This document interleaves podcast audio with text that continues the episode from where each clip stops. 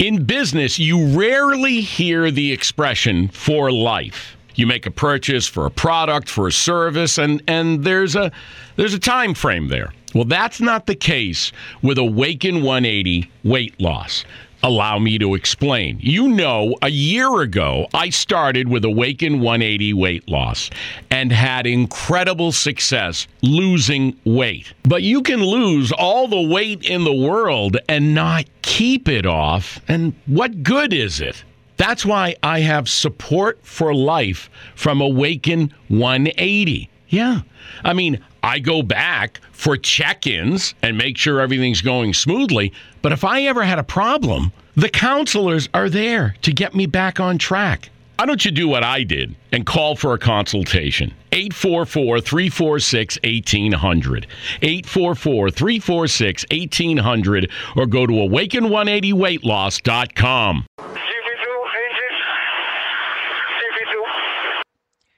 Γεια σας. Καλώς ήρθατε στο ένατο ε, και ο μελλοντικός με αυτό θα το μετανιώσει αυτό αν είναι λάθος. Αλλά νομίζω ότι είναι το ένατο race podcast χρονιά. Ε, γράφεται αργά το βράδυ της Κυριακής του αγώνα. Αφορά τον καλύτερο αγώνα της τελευταίας ε, επταετίας μετά τη Βραζιλία του 2012. Αυτή είναι η εκτίμησή μας τουλάχιστον. Δημήτρης Μπίζας στο μικρόφωνο, Δημήτρης Βούρδας στο έτερο μικρόφωνο. Δημήτρη. Καλησπέρα. Έχουμε να πούμε τόσα πολλά πράγματα και δεν θα το πάμε, συνήθως το πάμε είτε με άποψη θέσεων, είτε χρονικά, ε, είτε πιάνουμε τα πιο σημαντικά. Ε, σήμερα θα το πάμε θεματικά, γιατί είχαμε πάρα πολλά ανοιχτά μέτωπα, πάρα, πολλές, ε, πάρα πολλούς πρωταγωνιστές, ο καθένας με τον δικό του τρόπο, είτε θετικά είτε αρνητικά. Και είναι τόσο περίεργα, είναι τόσο συγκεχημένα όλα, δηλαδή έχουν γίνει τα πάντα ε, μέσα σε περίπου δύο ώρες. Οριακά δεν φτάσαμε το όριο και προλάβαμε να τελειώσουμε στους 64 γύρους.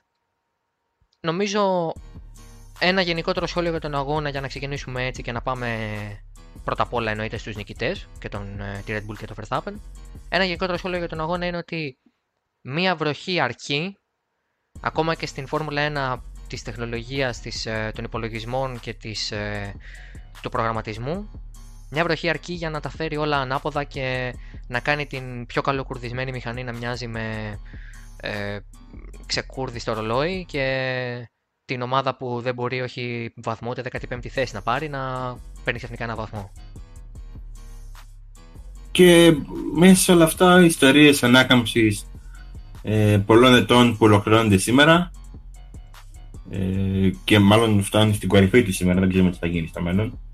Ε, βλέπουμε οδηγούς ε, που έμοιαζαν να έχουν χαμένη ψυχολογία να ανακάμπτουν, βλέπουμε οδηγούς που έμοιαζαν να έχουν την ψυχολογία στα ύψη να κάνουν λάθη και να χάνουν ε, πολλές θέσεις και, και σημαντικό έδαφος. Ε, βλέπουμε το Hulkenberg να μην παίρνει βάθρο. Εντάξει. Ναι.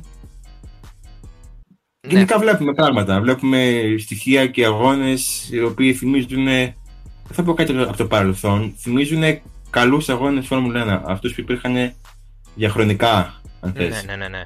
Είναι... Διασκορπισμένοι μέσα στο. Ναι, δεν είναι ότι δεν μπορώ να συγκρίνω αυτόν τον αγώνα με κάποιον παλιό. Νομίζω ότι ένας αγώνας στη βροχή, πάντα σε οποιαδήποτε εποχή και αν ρίξεις βροχή, θα δούμε πράγματα τα οποία δεν έχουμε ξαναδεί. Και νομίζω ότι το γεγονός ότι ήρθε σε αυτήν τη συγκεκριμένη πίστα η οποία είναι μικρή, η οποία είναι, έχει δύο πολύ διαφορετικά μέρη. Χωρίζεται στο πρώτο και το δεύτερο sector που είναι γρήγορα, με βαθιά φρένα, με γρήγορες καμπές, και στο τρίτο το οποίο είδαμε το πάρτι λαθών που έγινε σήμερα από ε, οδηγούς οι οποίοι συνηθίζουν να μας, ε, μας έχουν συνηθίσει σε τέτοια λάθη μέχρι τον Lewis Hamilton ε, που στη βροχή θεωρητικά είναι αυτή τη στιγμή στο grid ίσως και ο καλύτερος νομίζω σήμερα αμφισβητήθηκε αρκετά αυτό το στάτους ε, του Βρετανού θα τα δούμε όμως όλα αυτά με τη σειρά. Πρώτα απ' όλα δεν ξεκινήσαμε τυχαία με GP2 engine κτλ. Έγινε το dig. Ε, υπάρχει ένα beef ανάμεσα στην ε, Honda και το Fernando Alonso. Δεν ξέρουμε γιατί, δεν, δεν μπορώ να σκεφτούμε κάποιο λόγο. Μπορείς να σκεφτείς κάποιο λόγο εσύ; Ε, κοίτα, αν το σκεφτείς καλά, λόγος σοβαρός από την πλευρά της Honda δεν υπάρχει. Δεν υπάρχει. Λοιπόν, η Honda πήρε τη δεύτερη της νίκη και δεν το κάνει απλά. Ε. Δεν είναι ότι πήρε απλά δεύτερη της νίκη. Όχι, όχι, όχι. Πήρε και διπλό βάθρο για πρώτη φορά από το 1992. Είναι δύο, φορά, δύο κινητήρες Honda στο βάθρο για πρώτη φορά μετά από 27 ολόκληρα χρόνια. Αυτό και μόνο αρκεί για να φανεί ότι ακόμα και στο χάος η Honda τουλάχιστον δείχνει ότι είναι σε καλό δρόμο. Και αν θέλει να πει κανείς ότι του Verstappen η απόδοση ήταν αναμενόμενη με την έννοια του, του ότι ο Βολανδός είναι πολύ καλός στη βροχή. δηλαδή είναι εκοφαντικά καλός στη βροχή ο, Max Verstappen. Πήγα από Φραντο Αλόνσο. Και ο Φραντο ήταν. Είναι, είναι όσο καλός μπορεί να είναι ένας οδηγός που είναι 21 χρονών και έχει κάνει 91 αγώνες στη Φόρμουλα 1. 91 αγώνες. Θα φτάσει σε 100 φέτος. Θα 100 φέτος. Είναι τρομακτικό να το σκεφτεί κανείς αυτό. Και όμως έχει ήδη 7 νίκες, εκ των οποίων αυτή είναι και η πρώτη υπό τόσο δύσκολες συνθήκες, ε, καιρικές τουλάχιστον. Γιατί έχει πάρει νίκες σε αγώνες που ήταν πολύ δύσκολα τα πράγματα για τον ίδιο. Και η αλήθεια είναι ότι σήμερα ήταν πολύ δύσκολα τα πράγματα και από την εκκίνηση. Κάνε κάκιστη κίνηση, έφυγε πιο αργά από όλους. Οπότε, εάν πρέπει κάπως να δώσουμε το στίγμα σε κάποιον που δεν έχει δει τον αγώνα, του τι έκανε σήμερα ο Max Verstappen, πώς θα το περιέγραφες; Νομίζω ότι ο Max Verstappen περίμενε να του δοθεί ευκαιρία που θεωρητικά θα την είχε σε έναν βρεχμένο αγώνα ούτως ή άλλως. Δηλαδή, μπαίνοντας πιο νωρίς για να αλλάξει ελαστικά, είτε εκμεταλλευόμενος τα λάθη των άλλων, είτε μένοντας ίδιε εκτός των, ε, των αμοπαγίδων και των μπαριέρων. Μόλις άρπαξε την ευκαιρία, την κράτησε καλά, δεν του έφυγε ποτέ από τα χέρια. Είχε, τέσσερι, είχε τρεις επανεκκινήσεις από safety car και τι τρεις άνοιξε διαφορά στον πρώτο γύρο κατευθείαν, χωρίς να κοιτάξει πίσω. Ε, εκμεταλλεύτηκε σίγουρα τα λάθη και του Leclerc και του Hamilton. Του Bottas έχει τόσο, αλλά οκ. Okay.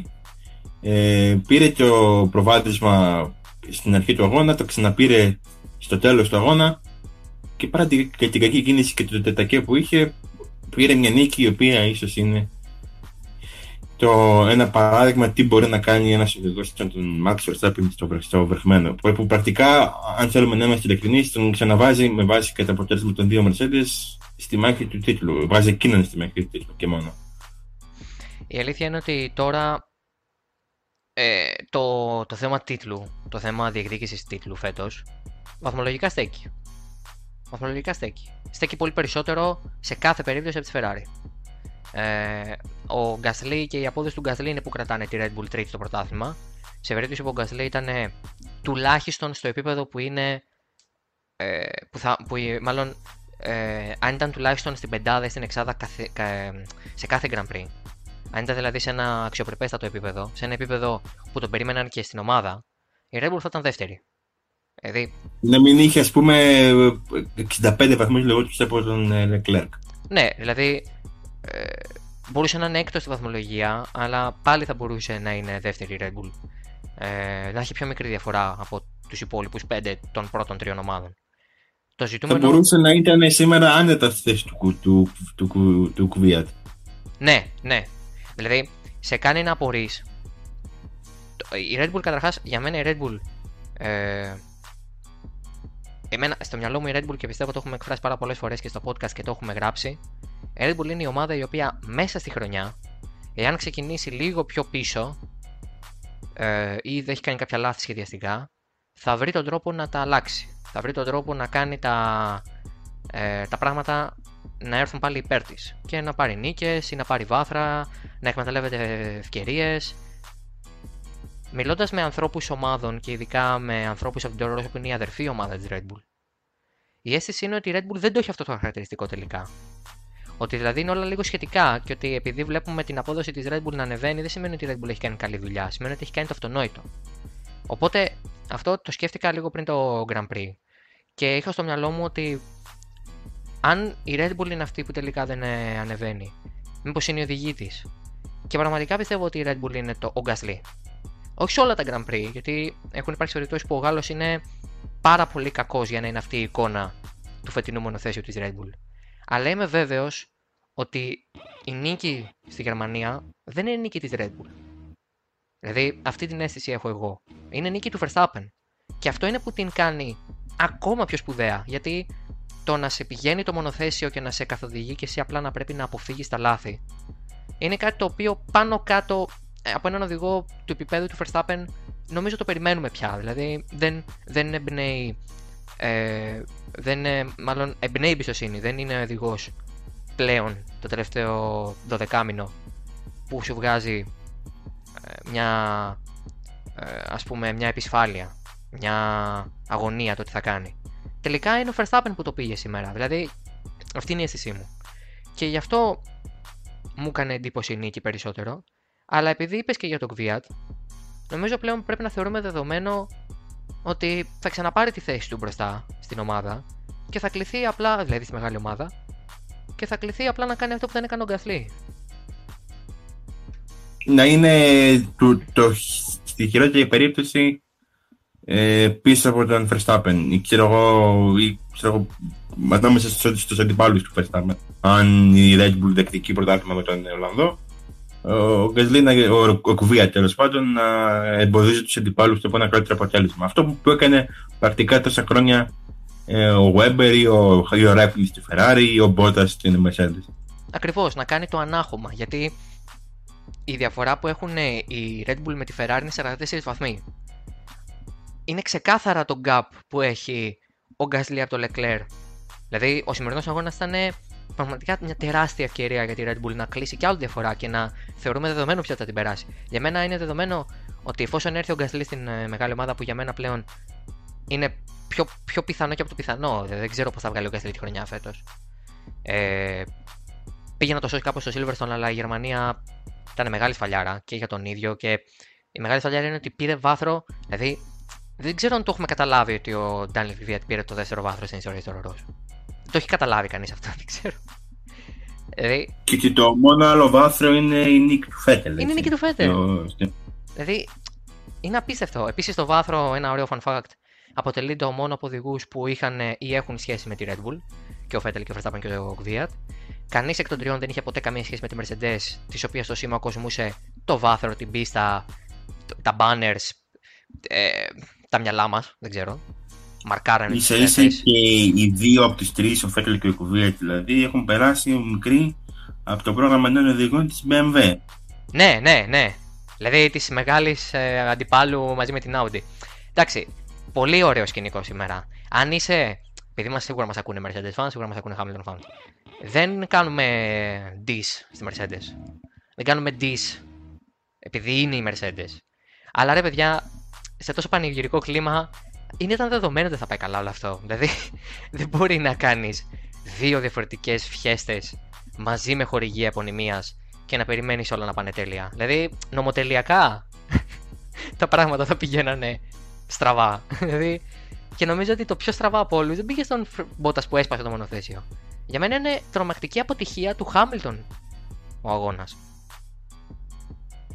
Νομίζω ότι εγώ το είπα χθες μετά το τέλος των κατακτηρίων ότι η Mercedes είχε τόση άνεση στην, στην, στην τύχη που βρήκε μπροστά της. Δηλαδή ότι και οι τρεις μεγάλοι της αντίπαλοι για την pole position είχαν πρόβλημα. Η Ferrari είναι πολύ ταχύτερη και κανένα από τα δύο μονοθέσια δεν την απείλησε στο τέλος γιατί έμεινε.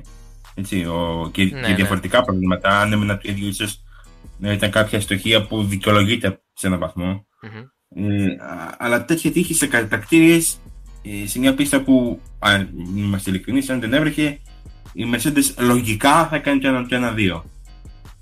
Ε, κι όμως, ο τρόπος με τον οποίο έγινε σε προτίθεται ότι κάτι δεν θα πάει τόσο καλά αύριο. Δεν μπορεί να πάει τόσο καλά για αυτούς, για αυτή την ομάδα, ε, με αυτό το μονοθέσιο που δεν ήταν το ταχύτερο. Κάτι σήμερα δεν ήταν σε καμία δύναμη το ταχύτερο μονοθέσιο. Ο Φέτελ στο τέλος έδειξε ήταν πολύ πιο γρήγορος από και από τον Bottas και από τον Verstappen. Mm-hmm. Ε, μείωσε τη διαφορά στα 4 δευτερόλεπτα, ήταν 12 δευτερόλεπτα μόλις βγήκε το safety car και πριν περάσει, πριν ξεκινήσει να κάνει τα πρώτα προσπεράσματα στον Raikkonen ή στον Magnussen. Έτσι. Γι' αυτό λοιπόν αυτό που θεωρώ ότι ήταν σήμερα ήταν ένα, μια αποτύπωση του κάρματος που υπάρχει στη Φόρμουλα 1. Πολλές φορές έχουμε πει ότι το κάρμα είναι μακροπρόθεσμος στη Φόρμουλα 1. Ότι ο Χάμιλτον δεν το πήρε το 2007 αλλά το πήρε το 2008. Ότι ο Φερνάντο Αλόνσο το πήρε νωρίς, αλλά μετά δεν πήρε κάτι. Ότι ξέρω εγώ, ο Χάμιλτον περίμενε τρία χρόνια σε μια ομάδα που είχε πολλά, πολλά προβλήματα και κατέρε, αλλά πήρε πολλά σε μια ομάδα που μοιάζει καλύτερη στην ιστορία της Φόρμουλα 1. Υπάρχουν πάρα πολλά παραδείγματα ε, πάνω σε αυτό και αν θες κανείς δεν περίμενε ότι θα λειτουργήσει το... Όχι μόνο κανείς δεν περίμενε. Κάποιος δεν θα περίμενε ότι ε, δεν θα υπάρχει άμεση ανταπόδοση, αλλά ο τρόπος με τον οποίο έγινε και τα, αν θες, και τα συναισθήματα που είχαν οι ίδιοι άνθρωποι της Mercedes μετά το τέλος των κατακτηρίων mm-hmm. έδειχναν να πιστεύουν και οι ίδιοι ότι ωραία κερδίσαμε, αλλά πρέπει να έχουμε πιο πολύ, είμαστε πιο πολύ φυλαγμένοι, γιατί τέτοια τύχη δεν συνέβη κάθε μέρα και αυτό που σου δίνει σήμερα μπορεί να στο πάρει αύριο. Και όντως τελικά Ναι. Και όντως δεν το βρήκανε. Δηλαδή δεν μπορείς να κάνεις κάτι γι' αυτό. Δεν είναι... Ναι, είναι λίγο τροχός. Αυτά όλα γερνάνε. Δηλαδή, για μένα το Σάββατο ε, ήταν η απόλυτη τύχη να συμβούν δύο διαφορετικά πράγματα στην ίδια ομάδα, στους οδηγούς που ήταν τουλάχιστον ο Λεκλέρ ήταν για, για Πολ χθες για μένα το Σάββατο η Πολ θα ήταν του Λεκλέρ σε κάθε περίπτωση. Και από την άλλη ο Φέτελ που okay, δεν έδειξε ποτέ ότι ήταν σε επίπεδο να πάρει την pole position, αλλά τέλος πάντων πολύ δύσκολα θα ήταν κάτω από την 4η-5η θέση. Οπότε αυτό που συνέβη με τη Ferrari προς όφελος τελικά της Mercedes ή και του Verstappen, αν θέλει κανείς να το δει έτσι, ήταν πολύ χοντρό για να, για να μην γυρίσει boomerang. Χωρίς να φταίει κάπου η Mercedes συγκεκριμένα. Δεν χάλασε η Mercedes τα μονοθέσια της Ferrari. Για μένα η Φόρμουλα 1 είναι πάντα σε μια απόλυτη ισορροπία. Δηλαδή αυτό που στην ε, Ασία, σε αυτό, αυτό που στην Ιαπωνία ε, ξεκίνησε ως Yin Yang και μια απίστευτη ισορροπία του καλού και του κακού αν θέλετε να το δούμε έτσι. Η Φόρμουλα 1 έχει την τάση περισσότερο από πολλά αθλήματα ε, ή τουλάχιστον από τα αθλήματα τα οποία παρακολουθώ εγώ να, να εξισορροπεί πολύ όμορφα και αρκετά δίκαια τα πράγματα. Αυτό που σήμερα είναι εξοργιστικό για τον Τάδε ή πολύ άδικο για τον Δίνα, αύριο έρχεται να αλλάξει και το αύριο μπορεί να είναι πραγματικά κυριολεκτικά αύριο ή μπορεί να είναι όπως είπες και εσύ μετά από ένα χρόνο όπως ήταν με το Χάμιλτον που είναι ένα πολύ καλό παράδειγμα γιατί ο Χάμιλτον στην Κίνα το 7 παθαίνει κάτι το οποίο δεν περιμένουμε από τον Χάμιλτον εκείνης της χρονιάς, ο οποίος ήταν εξαιρετικός. Απλά ξεχάσαμε ότι ήταν και rookie. Το 8 πήρε τίτλο τα πράγματα έρχονται σε μια ισορροπία. Η Mercedes στάθηκε πάρα πολύ τυχερή και ευνοήθηκε αρκετά από αυτό που συνέβη το Σάββατο για να κυλήσουν όλα έτσι την Κυριακή. Από άποψη απόδοσης, επειδή το ανέφερες, συμφωνώ απόλυτα ότι η Mercedes δεν ήταν στο επίπεδο της νίκης. Ο Χάμιλτον ήταν στο επίπεδο της νίκης. Ο Χάμιλτον ήταν αυτός ο οποίος στα πρώτα στάδια του αγώνα που υπήρχαν ακόμα βρεγμένοι και που το ενδιάμεσο είναι η πιο ασφαλής επιλογή για τουλάχιστον 15 γύρους είναι σε άλλο επίπεδο. Είναι σταθερά ταχύτερος, αλλά όχι πολύ, αλλά είναι. Ανοίγει διαφορά από τον δεύτερο, κρατάει το ρυθμό του σε πολύ καλά επίπεδα, ακόμα και όταν η πίστα αρχίζει και χάνει την, ε, το νερό και αρχίζει να και περνάει στη φάση του μήπως θα βάζουμε ένα slick, μήπως θα περιμένουμε για να έρχεται η βροχή. Εκεί ο Χάμιλτον είναι απλά ο καλύτερος στην ιστορία της Φόρμουλα 1. Ο καλύτερος. Με διαφορά από το δεύτερο. Με μεγάλη διαφορά από το δεύτερο επειδή το κάνει σε μια πολύ πιο δύσκολη εποχή στο βρεγμένο αγώνα. Το να κερδίσεις βρεγμένο αγώνα το 19 είναι πολύ πιο δύσκολο από το να κερδίσεις βρεγμένο αγώνα το 4, το 5, το 98, το 88. Πολύ πιο δύσκολο. Γιατί όλα τα πλεονεκτήματα τους στεγνού σε ένα μονοθέσιο τα βρίσκεις μειονεκτήματα στο βρεγμένο. Και ονό εννοείται. Για μένα ο Χάμιλτον σήμερα έχει κάνει έναν εξαιρετικό αγώνα μέχρι τη στιγμή που καλείται να πάρει τις αποφάσεις Mercedes. Για μένα σήμερα η Mercedes, και θέλω να το σχολιάσουμε αυτό, έχει πάρει τις χειρότερες αποφάσεις θα μπορούσε να πάρει και στις τέσσερις περιπτώσεις που ανοίχθηκαν ευκαιρίες μπροστά της για pitch, για αλλαγή ελαστικών, για αλλαγή στρατηγικής. Δεν ήταν σε καμία περίπτωση έτοιμη. Απλά έχει πάρει τις χειρότερες αποφάσεις. Αυτές τις αποφάσεις δεν τις έχει υλοποιήσει. ε, βάζει το Χάμιλτον και κανείς δεν περιμένει όχι την μπαίνει ο Χάμιλτον, κανείς δεν είναι σε ετοιμότητα να κάνει οτιδήποτε. Ψάχνονται με τα ελαστικά, έχουν αλλάξει δύο φορές τα μπροστινά ελαστικά σε λάθος ελαστικά. Ε, δεν μπορούν να αλλάξουν την μπροστινή πτέρυγα γιατί δεν υπάρχουν αρκετά άτομα να αλλάξουν την μπροστινή πτέρυγα. Ναι. Ε, λειτουργεί μόνο ένα που έχει μπει σωστά από την αρχή. Οι υπόλοιποι, στους υπόλοιπους τους ψάχνουν να δουν αν είναι σωστοί. Ε, έχουν βάλει δύο ελαστικά του Μπότα μπροστά αντί για του Χάμιλτον. Ε, χαμός, χάος. Δεν, δεν υπάρχει άλλη, άλλη λέξη γι' αυτό. Και μάλιστα σε ένα σημείο που ξέρουν ότι ο Χάμιλτον θα έχει ποινή, δεν τον βάζουν μέσα στο, στο safety car για να την εκτίσει τότε και ακόμα και αν χάσει χρόνο είναι πίσω από όλο το, από όλο το, το τρενάκι που δημιουργείται. Το βάζουν μετά αφού έχει βγει το, το safety car και βγαίνει 12 έχοντας χάσει οποιαδήποτε ρανίδα ψυχολογίας, έχοντας χάσει οποιαδήποτε πιθανότητα για μια νίκη την οποία έχει στα, χέρια του μέχρι το λάθος, έχοντας χάσει κάθε πιθανότητα για να μπορέσει να διεκδικήσει κάτι παραπάνω, βλέποντας τον Άλμπον και τον Σάινθ να είναι δίπλα του και να τον απειλούν άμεσα. Δεν... Και όλο αυτό καταστράφηκε όχι επειδή ο Χάμιλτον είναι κακός στη βροχή, που είναι για μένα, για μένα είναι ο καλύτερος όλων των εποχών στη βροχή. Ε, και είναι ο πιο, αν θες, ο πιο dominant οδηγός στη βροχή, τα τελε... όχι τα τελευταία χρόνια, γενικώς στι mm-hmm. καριέρες των οδηγών ελάχιστοι οδηγοί έχουν κάνει τους αγώνες που έχει κάνει ο Χάμιλτον στη βροχή και κανείς δεν έχει, κάνει, δεν έχει επιδείξει την σταθερότητα που έχει επιδείξει ο Χάμιλτον στην βροχή. Ε, και η Mercedes πρακτικά καταστρέφει τους αγώνες και των δύο της οδηγών, βάζοντάς τους σε μια θέση και να πιέσουν παραπάνω από ό,τι πρέπει και από ό,τι μπορούν. Τότε με τον Πόρτα, με το που κλείθηκε να, να πιέσει, έχασε το, το μονοθέσιο και τέλειξε τι μπαγκέρε. Και του άλλου του οδηγού να τον βγάζει από εκεί που θα μπορούσε να ήταν στη χειρότερη περίπτωση και με την ποινή και με όλα αυτά να ήταν έκτος ή πέμπτος, ξέρω εγώ, ήταν εκεί που ήταν ο Φέτελ, ας πούμε. Οπότε να μπορούσε να διεκδικήσει τον πάθρο με ένα sprint προς τον τερματισμό. Mm-hmm. Να είναι δωδέκατος και να μάχεται με τις Williams και με τις Haas και με ε, ομάδες που δεν αξίζει να οδηγεί ο ίδιος. Και να μην έχει καμία ψυχολογία μετά. Γιατί είναι λογικό, άμα πάει κάτι νίκη και ξαφνικά βρίσκει 14ο και τελευταίος τι να, πού να, είναι το, αυτό που είπα στο Φέτελ πέρσι. Ξαφνικά, ενώ πήγαινε να κερδίσει τον αγώνα, έμεινε εκτός. Και ε, χάλασε όλο το, το momentum και για το Hamilton μπορεί να, μην, να έχει την ικανότητα η Ferrari να τον, η Mercedes να τον κρατήσει μπροστά.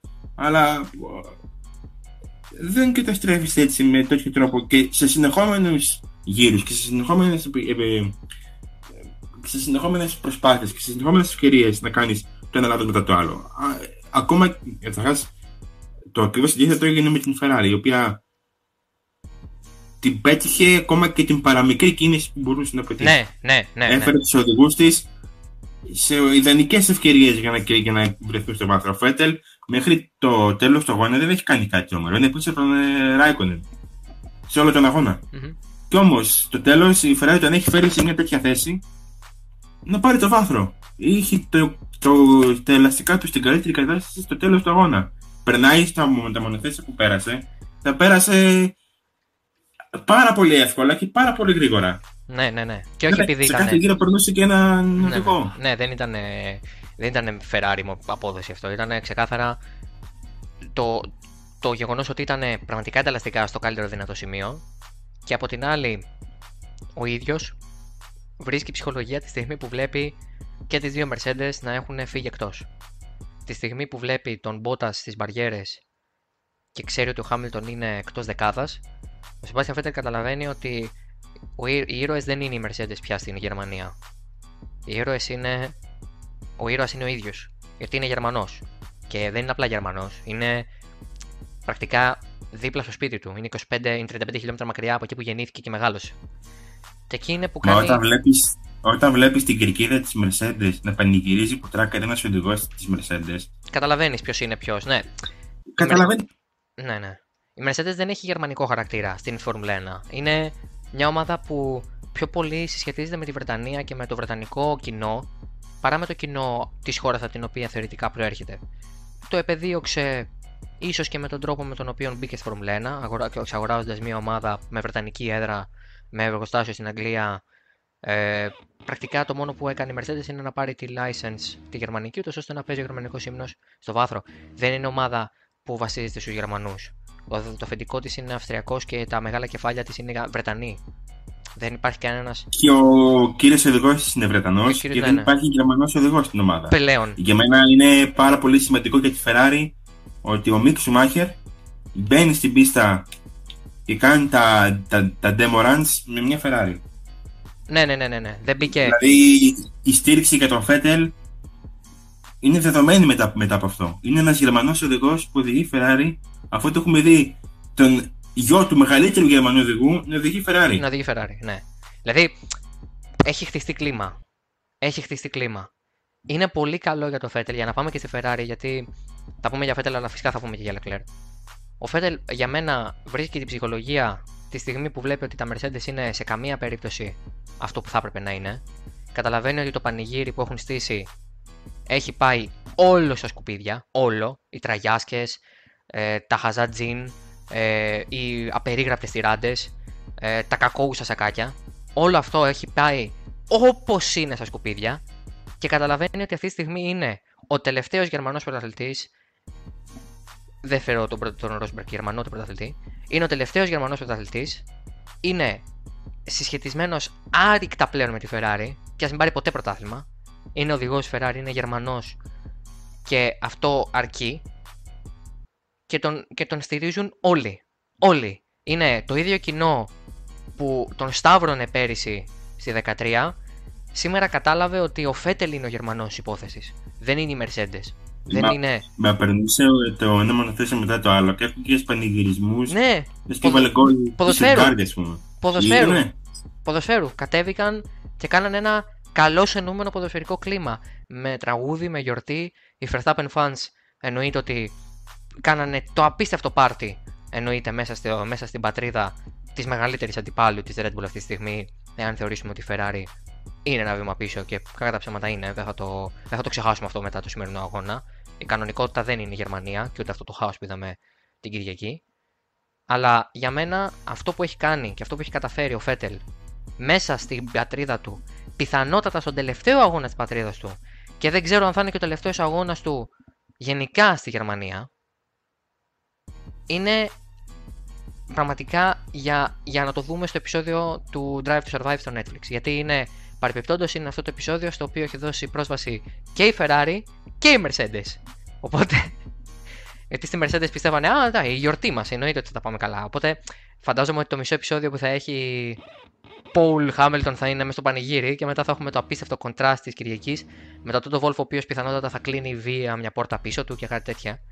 Οπότε, αυτό θα είναι πολύ Ναι, ενδιαφέρον. υποτίθεται η συμφωνία είναι πως οι πόρτες του Netflix θα ανοίξουν στον αγώνα της Γερμανίας, στον αγώνα που θα κληθεί το, πρωτο, το πρωτάθλημα και ή, δηλαδή αν κληθεί το τελικό, θα ανοίξει στο τελικό ούτως ή άλλως.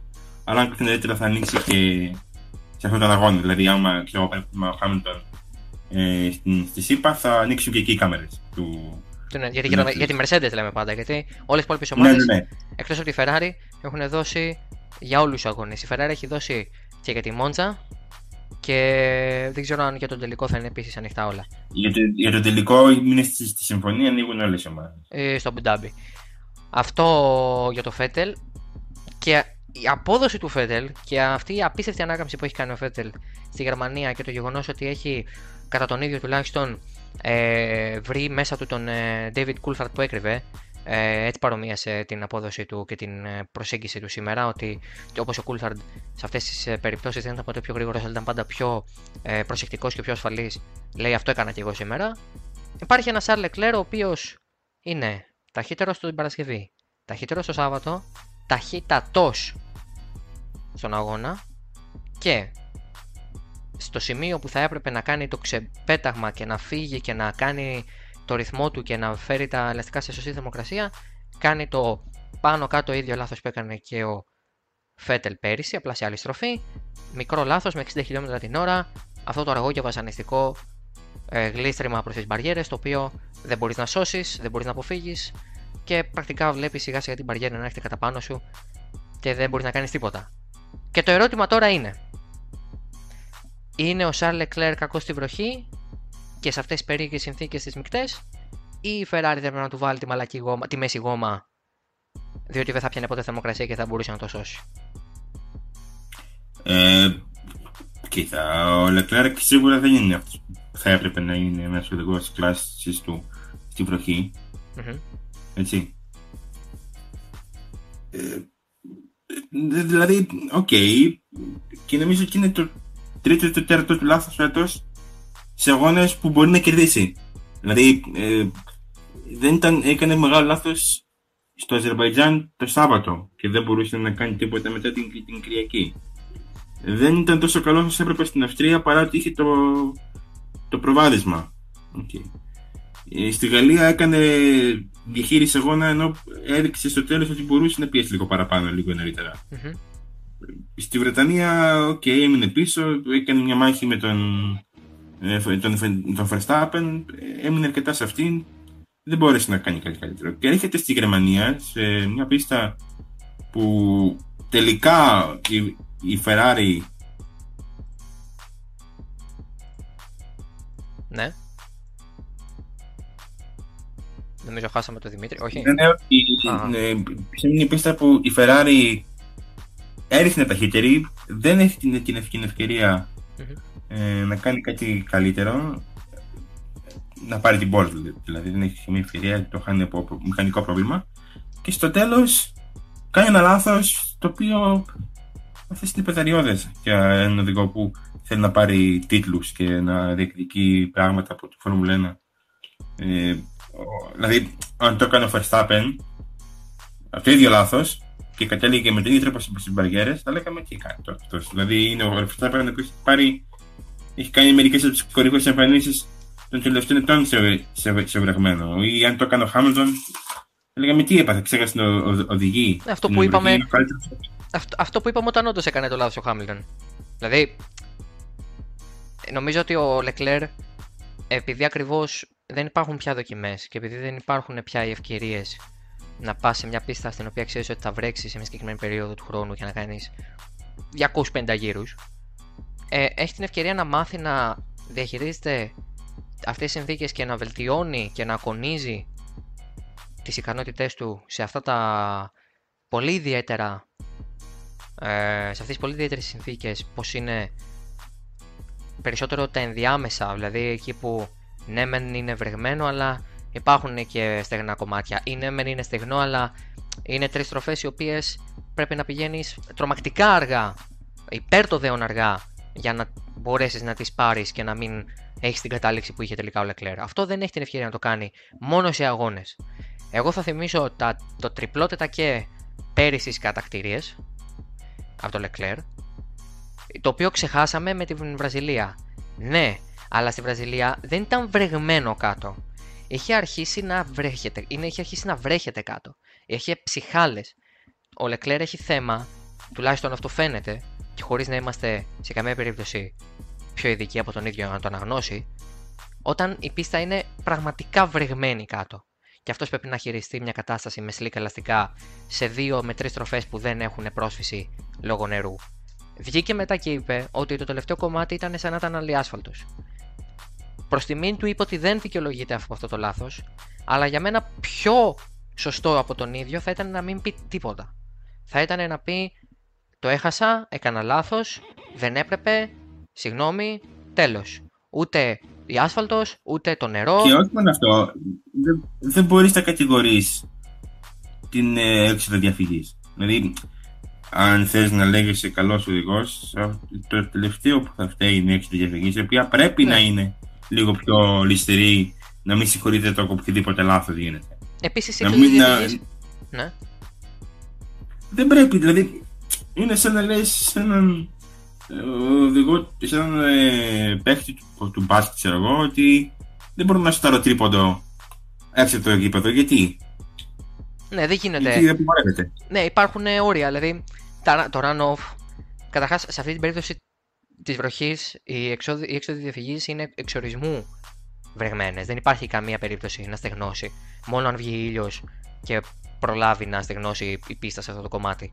Ε, Πώς στεγνώνουν οι πίστες, Όταν περνάνε τα μονοθέσια, κάθε γύρο περνάνε 20 μονοθέσια και πρακτικά δημιουργείται μια γραμμή. Έτσι δημιουργείται μια γραμμή. Δηλαδή, ε, πώς αλλιώς θα στεγνώσει ένα ρανοφέρια, να βάλουμε αυλάκια να φεύγουν, τι να κάνουμε, δηλαδή, να ανοίξουμε φρεάτια. Δηλαδή, δηλαδή πρέπει να ο Λεκλέρ δεν πρέπει να μπει στη λογική της δικαιολογίας. Γιατί αν μπει στη λογική της δικαιολογίας και βρίσκει εύκολα πράγματα να λέει για να το φτιάχνει, θα γίνει ο Χάμιλτον. Που πρακτικά μπορεί να μας πείσει ότι έφταιγε ακόμα και ε, επειδή πόναγε ο λαιμό του. Εντάξει, αυτό είναι το πιο γελίο πράγμα που έχω ακούσει στη ζωή μου. Πόναγε ο λαιμό του και δεν μπορούσε να τρέξει κατακτήρι και ήταν έτοιμοι να βάλουν τον Οκόν. Τέλος πάντων. Είναι, ο Λεκλέρ πρέπει να, για μένα πρέπει να βάλει κάποιο, να βρει κάποιο τρόπο να βάλει χιλιόμετρα σε βροχή. Είμαι σίγουρος ότι αυτό θα γίνει μόνο όποτε βρέχει σε αγώνες και είσαι FP ή οτιδήποτε. Δεν μπορεί αλλιώς. Τα τεστ της Pirelli τελικά φάνηκε ότι δεν τον βοήθησαν ιδιαίτερα. Είμαι βέβαιος ότι η Ferrari ήταν δική της επιλογή να τον βάλει γιατί πιθανότατα και ο ίδιος αναγνωρίζει το ότι έχει θέμα σε, αυτό το, σε, αυτή, σε αυτές τις συνθήκες. Αλλά πάλι φάνηκε ότι δεν βοηθήσανε. Ήταν πολύ γρήγορος. Σε καμία περίπτωση δεν ήταν αργός. Δηλαδή, μάλλον το πρόβλημα ήταν ότι ήταν πάρα πολύ γρήγορος και πάρα πολύ ανυπόμονος. Σω πρέπει να μάθει να το διαχειρίζεται. Ενδεχομένως να έχει αργήσει για να μάθει να το διαχειρίζεται. Σε κάποια άλλη εποχή το να είσαι 22 χρονών και να μην ξέρεις να οδηγείς στην βροχή, ίσως και να ήταν η νόρμα. σω να ήταν και αυτό που το οποίο περιμέναν από σένα. Δεν μπήκε κανείς οδηγός ξαφνικά και να είναι τέλειος στη βροχή. Μιλάμε για εξαιρέσεις στην ιστορία της Φόρμουλα 1. Που ένας οδηγός στην πρώτη ή δεύτερη χρονιά του έκανε τρομακτικούς αγώνες στη βροχή. Ω ένα και σου μάχερ, δηλαδή εκεί το πάω. Το να το περιμένεις πλέον από έναν οδηγό νέο. Είμαστε στην εποχή Είμαι στην εποχή που μπαίνει ο Μίξ Σουμάχερ να οδηγήσει το βρεχμένο με την, με την F2004 και λέει εντάξει, πολύ, πολύ πιο εύκολο. Ήταν πολύ πιο εύκολο, ναι. Οι νέοι οδηγοί πλέον έχουν πάρα πολλά χιλιόμετρα στα χέρια τους και στα πόδια τους. Ξέρουν, ξέρουν τη βροχή, ξέρουν όλες τις συνθήκες, ξέρουν να οδηγούν. Το, το, το θέμα είναι πόσο ταλέντο έχουν σε αυτό και πόσο, μπορούν, πόσο, πόσο καλά μπορούν να τα πάνε σε αυτές τις συνθήκες. Για μένα ο Leclerc είναι ένα skill μακριά από το να είναι στο επίπεδο του Verstappen. Γιατί θα τα φέρει έτσι η μοίρα. Διότι έτσι θα τα φέρει ακριβώς η μοίρα. Και ο πρώτος τίτλος που θα κρυθεί ανάμεσα σε αυτούς τους δύο θα κρυθεί σε αγώνα με βροχή. Και αν κρυθεί σε αγώνα με βροχή, ε, νομίζω ότι ο Max Verstappen με τα τωρινά δεδομένα δεν θα το χάσει αυτό το πρωτάθλημα. Το μελλοντικό. Και ε, μπορούμε να κρατήσουμε και αυτό το segment και να το παίξουμε σε τρία χρόνια, ξέρω που θα γίνει. Δηλαδή, πρέπει να το έχουμε στο νου μας αυτό ότι ο Leclerc είχε δύο προβλήματα πηγαίνοντας στη Ferrari. Δεν μπορούσε να κάνει τρία καλά sectors του Q3 γιατί έχανε το ρυθμό του πάρα πολύ γρήγορα. Πιθανολογούμε ότι υπερθέρμενε τα ελαστικά του στα πρώτα sector και πηγαίνοντας προς το τέλος απλά είχαν χρόνο. Και δεν μπορεί να οδηγήσει καλά στη βροχή. Το πρώτο το έχει φτιάξει απόλυτα. Έχει πάρει δύο πόλ, μπορούσε να πάρει τρίτη. Είναι σε άλλο επίπεδο πλέον. Σε κατακτήριο ο Leclerc θυμίζει έναν πολύ νεαρό Lewis Hamilton. Ο... Στη βροχή, μακάρι να μπορούσε να θυμίζει έναν νεαρό Lewis Hamilton. Δηλαδή... Κοίτα, άμα θεωρήσει κανείς ότι η κορυφαία νίκη του Lewis Hamilton ήταν η πρώτη νίκη σε βροχή, ναι, δηλαδή. Στην απόλυτη.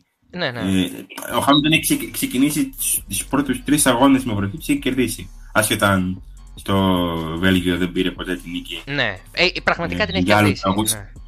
Αλλά τους πρώτους τρεις αγώνες που έβρεξε, τους πήρε, τους ε, κέρδισε. Αυτά και από τη Ferrari. Ε, για το Kvyat, δεν ξέρω τα είπαμε, νομίζω ότι δεν ξέρω αν έχεις και εσύ την ίδια αίσθηση ότι ο Κουβιάτ θα πάει στη Red Bull. Δηλαδή, δεν ξέρω πλέον. Θα είναι, θα είναι η αποκατάσταση μιας αδικίας που έγινε πριν από λίγα χρόνια. Πολύ απλά γιατί ο Κουβιάτ χτύπησε σε δύο συνεχόμενου αγώνες με το χρυσό παιδί της Red Bull ε, στην πρώτη στροφή. Παρότι ο Φέτελ ήταν τότε στην Ferrari, είναι προφανές ότι η Red Bull και ο Vettel έχουν δεσμούς που δεν είναι χωρί από μια ομάδα ούτε για ε, οτιδήποτε άλλο. Είναι ο οδηγός της Red Bull Ε, και θα, όσο χρόνια θα περάσουν, πέρα και τις σχέσεις που θα έχει δημιουργήσει τη Ferrari που έχει όντω δημιουργήσει και θα, μείνει, θα, θα περάσει ως οδηγός της Ferrari στο τέλος, αλλά τους τίτλους τους έχει πάρει με τη Red Bull. Έτσι. Και ναι, η Red Bull έχει πάρει τους τίτλους της με τον Vettel μέχρι στιγμής. Εννοείται. Ήταν πολύ κοντά η τίτλη της Red Bull το 2016 ε, με τον ε, Φέτελ. Δηλαδή ήταν δυόμιση χρόνια. Δεν ήταν πολλά. Ε, ο Κούβιτ λοιπόν βρέθηκε σε πολύ, σε πολύ κακό σημείο στην καριέρα του, αλλά η ανάκαμψη που έκανε και τα προσόντα που έδειξε πρώτα στη Ferrari, γιατί δεν να ξεχνάμε ότι ο Κούβιτ ήταν ένα πολύ σημαντικό κομμάτι της ομάδας για προσωμιωτών της Ferrari και στην άνθρωποι τη Ferrari έκανε ότι η δουλειά που έκανε ο Κούβιτ ήταν πάρα πολύ καλή για να μπορέσει να του μανθέσει να είναι όσο δυνατόν πιο καλό στο, στο στήσιμό του στον αγώνα. Ε, από εκεί και πέρα το σημερινό ήταν μια, ε, μια δικαίωση που ήταν σε αναμονή απλά γιατί η Κουβιάτ είναι ένας πολύ διαφορετικό οδηγός σχέση με αυτά που ήταν το 16 το 17 και νομίζω ότι είναι η ολοκλήρωση μιας πολύ ιστορίας. Ε, μια δικαίωση ίσως. Για έναν οδηγό ο οποίος ποτέ δεν ήταν κακός. Ήταν από τους καλούς και από τους ε, ελπιδοφόρους του προγράμματος της Red Bull συνολικά. Πολύ ανώτερος για μένα από. Ότι το 2016 είχε κερδίσει τον ε, Ρικιάρντο. Βεβαίως. Το, το, το, 2015. Μέχρι, ναι, ναι, ναι, μέχρι. Και το 16 ξεκίνησε πολύ καλά για τον Κβιάτ. Δεν ήταν κακός ο Κβιάτ. Τα λάθη ε, που έκανε ήταν. επειδή τα έκανε ακριβώς τον Φέτελ, ήταν που πήρανε τη διάσταση που πήρανε τελικά. Δηλαδή, ο Κβιάτ δεν ήταν ποτέ κακός οδηγός. Ο Κβιάτ ήταν ένας οδηγός ο οποίος, κακά τα ψέματα, επειδή δεν ήταν ποτέ στο επίπεδο του Ρικιάρντο, ε, ή τουλάχιστον έτσι φαινόταν ε, οπτικά, γιατί αν το αναλύσουμε δεν ήταν και πολύ μακριά την μία και μοναδική χρονιά που είχαν και οι δύο στην ίδια ομάδα μαζί.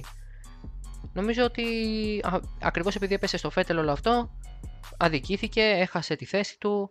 Ε, είμαι βέβαιος ότι η ψυχολογία του έφτασε σε ε, κάκιστο επίπεδο και αλλήμωνο αν δεν έφτανε το να σε απολύουν από τηλέφωνο είναι κακό σε μια δουλειά που κάνεις και δεν σ' αρέσει κιόλας. Ε, φανταστείτε να σας απολύουν αυτό το τηλέφωνο την ώρα που είστε σπίτι σας και πιστεύετε ότι όλα καλά και δεν έχει συμβεί κάτι και τελικά μαθαίνετε ότι είστε εκτός ομάδας. Τουλάχιστον δεν ήταν εκτό, ποτέ, ποτέ εκτός προγράμματος.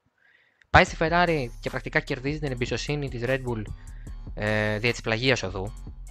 Και τώρα αυτή τη στιγμή δικαιώνεται. Παίρνει το δεύτερο βάθρο στην ιστορία της στο Ρώσο, το πρώτο της μετά την νίκη του Φέτελ το 8 αποδεικνύει ότι είναι ένας από τους καλύτερους οδηγούς του grid ε, στην καλή του μέρα ε, του Midfield, συγγνώμη, του grid στην καλή του μέρα.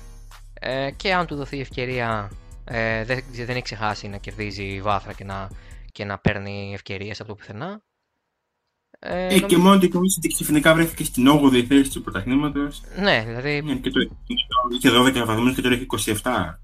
Επίσης, ναι. κοιτώντα τη βαθμολογία μου, κάνει τρομακτική εντύπωση ότι ο Σάινθ έχει 48 βαθμούς. Είναι 7 λιγότεροι από τον Γκασλί και 21 περισσότεροι από οποιονδήποτε άλλο οδηγό. Ναι, είναι, είναι, είναι εξαιρετικός ο Σάινθ φέτος. Είναι εξαιρετική Μακλάρεν φέτος. Σήμερα δεν φάνηκε τόσο. Νομίζω σήμερα μπήκαμε σε μια ζώνη του λικόφωτο. Δεν είδαμε καμία ομάδα στην πραγματική δυναμική. Είδαμε μόνο το πόσο καλές στρατηγικές είχαν, το πόσο καλά οδηγήσαν κάποιοι συγκεκριμένοι οδηγοί ε, βλέπε εκβία Στρόλ και τα λοιπά. Ο Στρόλ, δηλαδή, ο Στρόλ ήταν μια ατυχία του Φέτελ ή ένα λάθος του Φέτελ μακριά από το να πάρει το δεύτερο βάθρο στην καριέρα του. Ε, αυτά τα πράγματα μόνο στην βροχή τα βλέπεις ή μόνο αν βρέξει την Παρασκευή. Δηλαδή γενικά και αυτό είναι ένα σχόλιο γενικότερο πριν φτάσουμε και στο τελευταίο κομμάτι του podcast. Γενικά οι καλοί αγώνες προέρχονται όταν οι ομάδες στερούνται δεδομένων. Όταν οι ομάδες έχουν τα πολύ πολύ απαραίτητα στα χέρια τους, ε, καταναλώσει καυσίμων, ε, μια γενική εικόνα στα ελαστικά, αλλά τελείως γενική, και απλά ξεκινάνε τον αγώνα βλέποντας και κάνοντας, με ένα πλάνο το οποίο σίγουρα είναι λεπτομερές, αλλά σε καμία περίπτωση δεν είναι 100% μέσα, όπως θα μπορούσε να είναι αν είχαν όλα τα δεδομένα, Οπότε τι γίνεται; Η Παρασκευή ήταν μια μέρα με εξαιρετικά μεγάλες δημοκρατίε. 41 βαθμοί στον αέρα, 60 παρακάτι στο, στο δόστρωμα. Δηλαδή έψινες, έψινες. Αν άφηνες κάτι αρκετή ώρα, έψινότανε. Το Σάββατο πάλι συννεφιά, ποτέ δεν ήρθε η βροχή, αλλά 15-20 βαθμοί κάτω στην ε, θερμοκρασία του δοστρώματο, καμία σχέση με την πρώτη μέρα. Και πάμε την Κυριακή και βρέχει.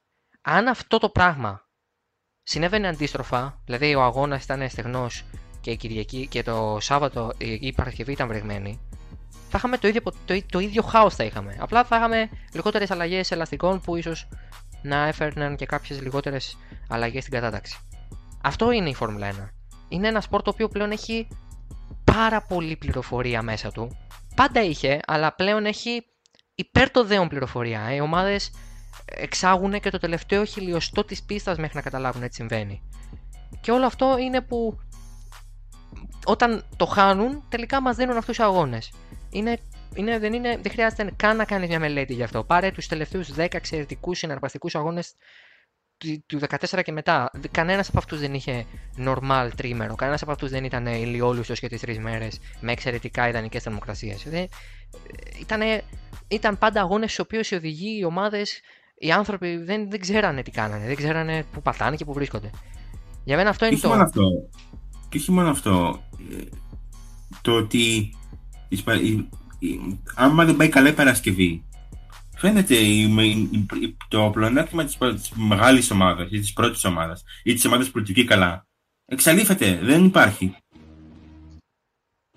Ναι, δεν, δεν, δεν το καταλαβαίνει ο κόσμος όμως. Πιστεύει ότι κερδίζει αυτός, διάβαζα πριν ας πούμε, και σήμερα κέρδισε αυτός ο οποίος διαχειρίστηκε καλύτερα safety car. Όχι. Και σε αυτός ο οποίος όταν του παρουσιάστηκαν οι ευκαιρίες, αντικειμενικά δεν, δεν καλέσαν το safety car μετά από ψηφοφορία. Έγινε κάποια συμβάν σε κάθε περίπτωση κάτι συνέβη ένας οδηγό, και από ένας οδηγός έφευγε την πίστα. Ε, την εκείνη, εκείνη τη στιγμή και ο νικητής που τελικά ο Verstappen, αλλά και η ομάδα που τελικά κέρδισε τις εντυπώσεις όπως είναι η Toro Rosso ή και η Ferrari, ή ακόμα και η Racing Point η οποία πήρε το ρίσκο να βάλει το Stroll με στεγνά 4 γύρους πριν από όλους τους υπόλοιπους. Αυτοί, αυτοί, αυτοί, αυτές οι αποφάσεις είναι που φέρνουν τελικά το make or break. Είναι αυτές που την επόμενη μέρα θα τις εκθιάζουν όλοι αν πάνε καλά και φέρουν βάθρο ή ένα ανέλπιστο αποτέλεσμα. Και αυτέ που θα τις κράζουν όλοι αν δεν το κάνουν αυτό, αν έχουν τα αντίθετα αποτελέσματα. Δεν είναι θέμα τύχης. Όλα είναι θέμα μιας απόφασης. Αν έχοντας δύο επιλογές μπροστά σου, επιλέξεις την Α ή τη Β. Οι οποίες και οι δύο έχουν το, το, το, το point τους. Και ο Στρόλ είχε point να βάλει την, ε, τα σλίκα ελαστικά και να πάει να κάνει αυτόν τον αγώνα που τελικά έκανε ελπίζοντας σε ε, καλυτέρευση των συνθήκων και όχι επιδείνωσή τους, δηλαδή ξαναβροχή. Αλλά με το ίδιο πάνω κάτω σκεπτικό σκέφτηκαν και όλοι οι υπόλοιποι οι οποίοι μείνανε μέσα και είπαν: Ξέρετε κάτι, όχι, θα κάτσουμε με τα intermediates για άλλους 4-5 γύρους γιατί δεν φαίνεται ότι μπορούμε να πάμε έτοιμο.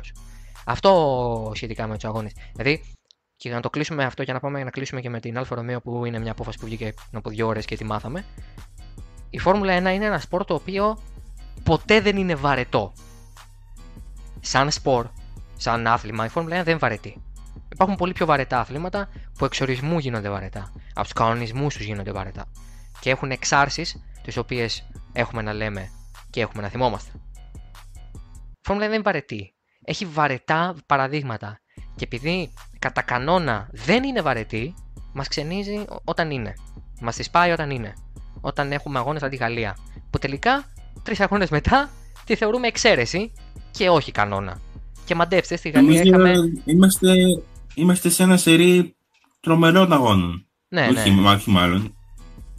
Είμαστε. Και, και τριών και τριών πολύ διαφορετικών αγώνων. Δηλαδή δεν είναι ότι, είναι, ότι έβραξε και στους τρεις, ή ότι και στους τρεις η Mercedes δεν βρήκε setup, ή και στους τρεις είχε θέματα ε, μάχων και να είμαι σε δύο οδηγούς. Όχι. Και στους τρεις αγώνες είχαμε τελείως διαφορετικέ εξελίξεις. Εντελώς διαφορετικές. Ήταν. Αν θες η Αυστρία με την. Η, η Αυστρία ειδικά με, το, με τον ε, σημερινό αγώνα είναι η μέρα με τη νύχτα. Και στην κυριολεξία η μέρα με τη νύχτα. Στο έναν είχε 40 βαθμούς και 55 στο στρώμα και στην άλλη είχε βροχή. Δηλαδή ε, δεν βρίσκεις κάτι κοινό. Ξέρω ότι κέρδισε το Verstappen. Αλλά δεν βρίσκεις κάτι κοινό σε αγώνε με παρόμοιο αποτέλεσμα. Όντως. Δεν υπάρχουν. Ε, είναι απίστευτο ότι έχει συμβεί μετά τη Γαλλία. Είναι λες και αποφάσισαν όλοι μεταξύ τους να πούν: Ξέρεις κάτι, πρέπει να τους βγάλουμε όλους λάθος σήμερα για τους επόμενους 15 αγώνες, ξέρω γιατί δεν γίνεται αυτό που πάθαμε. Γενικά το Polar Ricard το έχουμε ξεχάσει και πολύ καλά κάναμε. Ε, ίσως αν είναι και θέμα πίστας αυτό που είδαμε στη Γαλλία. Τέλος πάντων. Και δεν είναι το δημιουργικό χάος του 9 ή του 12 που σε κάθε πίστα θα άλλαζαν και τα χαρακτηριστικά και τα πλεονεκτήματα των μια ομάδα mm-hmm. σε μια πίστα γίνεται μειονέκτημα στην επόμενη. Ό, δεν υπάρχει τίποτα τέτοιο. Είναι απλώς το πόσο ρυθμό βρήκανε την Παρασκευή ομάδες σε κλίμακα έτσι. Το πόσο καταφέρανε να, κάνουν, να βάλουν τα μονοθεσιά τους στο σωστό σημείο και στη σωστή στιγμή. Δηλαδή, ε, εντελώς ε,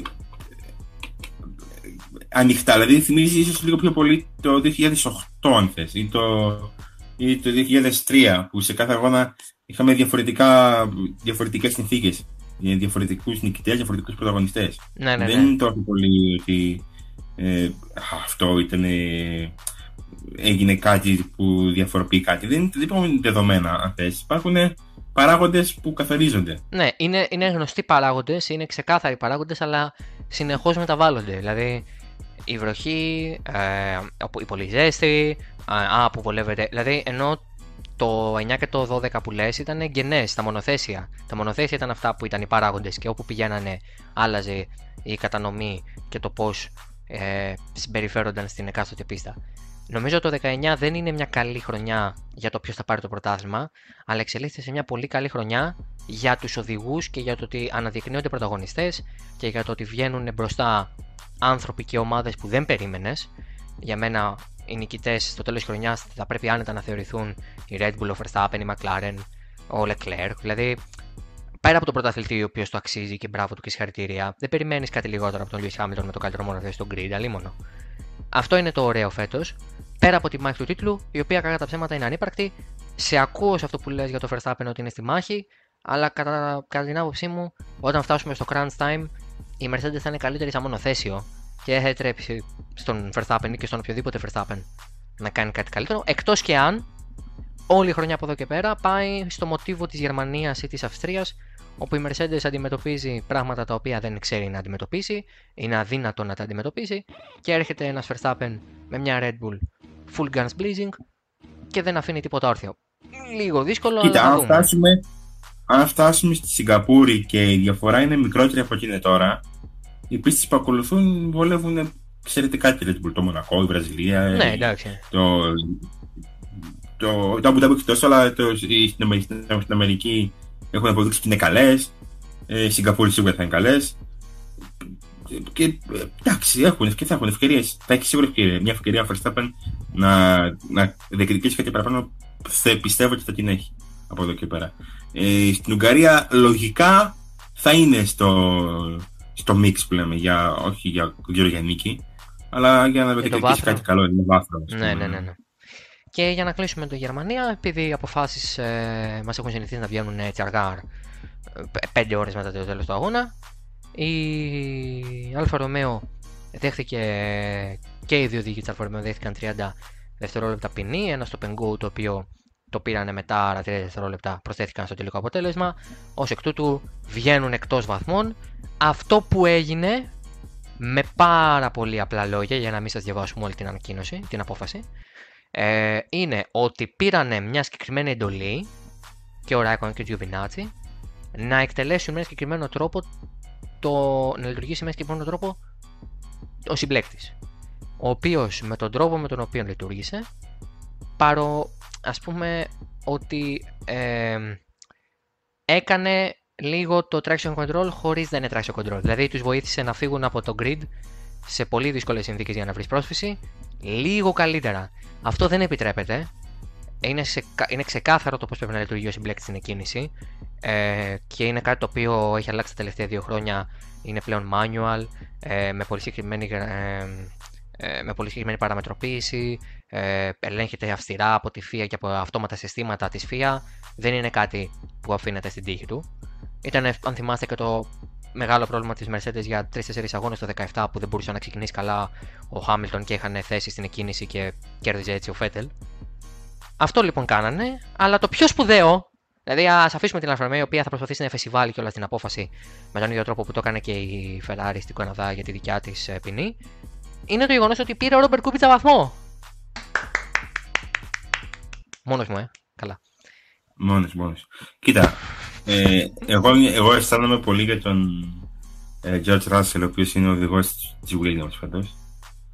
Ναι. Και σε μια από τις ελάχιστες περιπτώσεις που κουμπίσε τερμάτισε όντως μπροστά του, πήρε και βαθμό. Ναι, δεν. ε, δεν... δεν γίνεται να το. Είναι ωραίο, θα έχει σίγουρα τις δεκαπλάσεις ευκαιρίες, όχι δεκαπλάσεις, εκατο- εκα- να είναι καλά το, το παλικάρι να πάρει 1500 βαθμούς, αλλά είναι μια ωραία στιγμή για τον Ρόμπερτ Κούμπιτσα. Δηλαδή Ναι. πέρα από το τι έχει κάνει φέτος. Και αν θες είναι ίσως και η τελευταία του ευκαιρία για ένα βαθμό στην Φόρμουλα. Ναι, είναι, είναι πρακτικά νομίζω πως Μόνος σε άλλο ένα τέτοιο χάος που σπάνια βλέπεις δύο φορές έναν αγώνα ε, μπορεί να γίνει όλο αυτό. Δηλαδή, αυτό που είδαμε σήμερα να συμβεί ξανά έτσι και να ξανά. Ε, πολύ δύσκολο. Μάλιστα, ο Μπουκούμπιτσα, ένα ενδιαφέρον ε, στατιστικό το οποίο λογικά θα ανέβει και στη σελίδα, έχει σπάσει πλέον το ρεκόρ για τη μεγαλύτερη απόσταση από τον τελευταίο του βαθμό μέχρι τον επόμενο. Είναι 8 χρόνια, 8 μήνες και 14 ημέρες. Είναι από το Abu Dhabi του 10 που πήρε βαθμούς μέχρι το γερμανικό Grand Prix σήμερα. Ο το προηγούμενος... που, πήρε, που, που πήρε βαθμούς και το δείξα από τον Αλόνσο. Ε, πρακτικά, δηλαδή ε, λίγο, ναι. Ε, αυτό που έχει ενδιαφέρον είναι ότι ο προηγούμενος που είχε το ρεκόρ είναι ο... Όχι, είναι θείος... Ο Πατρέζε νομίζω είναι. Όχι, όχι. Είναι θείος του Ζιλ Μπιανκί. Είναι ο Λουσιάν Μπιανκί. Ο οποίος έκανε 7 χρόνια, 11 μήνες και 7 ημέρες να πάρει βαθμό. Πήρε από το Βέλγιο του 60 πήγε Μονακό του 68. Ήταν 8 περίπου χρόνια, ναι, 7 και 11. Ο προηγούμενος ήταν ο Mike Hailwood, ο οποίος έκανε πάλι 7 χρόνια, αλλά έκανε 3 μήνες. Μονακό 64, Ιταλία 71. Και ο Πατρέζε. Έχω μπροστά μου τη λίστα και δεν βλέπω που είναι ο Πατρέζε. Μήπως είναι πολύ χαμηλά ο Πατρέζε, γιατί βλέπω μέχρι τη 15. Όχι, στη 15 ο Πατρέζε δεν είναι. Από ε, πρόσφατους οδηγούς είναι ο Βούρτς, ο οποίος έκανε να πάρει 4 χρόνια, 7 μήνες και 14 ημέρες. Είναι 13ο στη σχετική λίστα και ήταν από την Ιταλία του 2000 μέχρι το Σαμαρίνο του 2005 που ήταν και το περίφημο βάθρο με την ε, McLaren. Αυτά. Και νομίζω πιο, οι πιο παλιοί οδηγοί έχουν μεγάλο disadvantage γιατί βαθμολογούνταν για πολλά χρόνια μέχρι την έκτη θέση. Ναι, ναι, ναι. Οπότε μπορεί να ήταν 7η για πάρα πολλούς αγώνες και το χάνανε. Α, και fun fact, τώρα άνοιξα όλη τη λίστα και στην 28η θέση είναι ο Μίκαλε Σουμάχερ, ο οποίος ε, έκανε ακριβώς από τον τελευταίο του αγώνα μέχρι τον πρώτο του. δηλαδή από τον τελευταίο με τη Ferrari μέχρι τον πρώτο με την ε, ε, Mercedes. Ήταν τα 3 χρόνια, 4 μήνες και 20 μέρες που τον χώριζαν από το ένα στο άλλο Grand Prix. Αυτά ε, για το. Έχει πλάκα, παρένθεση. Μόλις μα το έστειλε και Τζανέτας. Τέλειο. Ε, λοιπόν, αυτά για την ε, Γερμανία. Καπάκια, αυτό το Σαββατοκύριακο που μας έρχεται κλείνει η Φόρμουλα 1 με Grand Prix Ουγγαρίας 2 με 4 Αυγούστου. Υπενθυμίζουμε ότι επιστρέφει το MotoGP με τον Μπρνό 2 με 4 επίσης στην Τσεχία και επιστροφή WRC στην κανονικότητα με ράλι Φιλανδίας 1 με 4 Αυγούστου. Είναι ένα, το τελευταίο μας τριπλό τριήμερο πριν πάμε για διακοπές, η Φόρμουλα 1 τουλάχιστον να πάει διακοπές. Δημήτρη, δεν ξέρω αν θες να προσθέσεις κάτι. Δεν νομίζω ότι χρειάζεται. Δεν, έτσι. Δωρικός και, λιτό, και λιτός. Και απέριτος.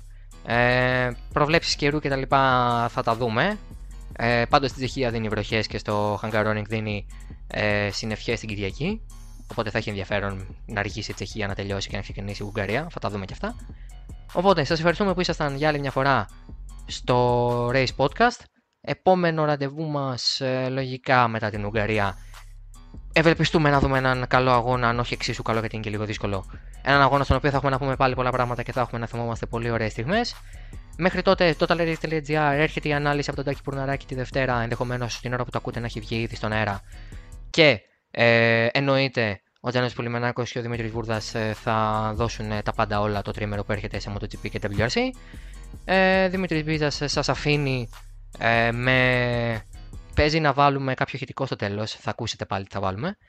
Και θα τα πούμε και καλή εβδομάδα. Ε, και μια ανάσα γιατί ήταν πολύ χωτικός ο αγώνας. Γεια σας.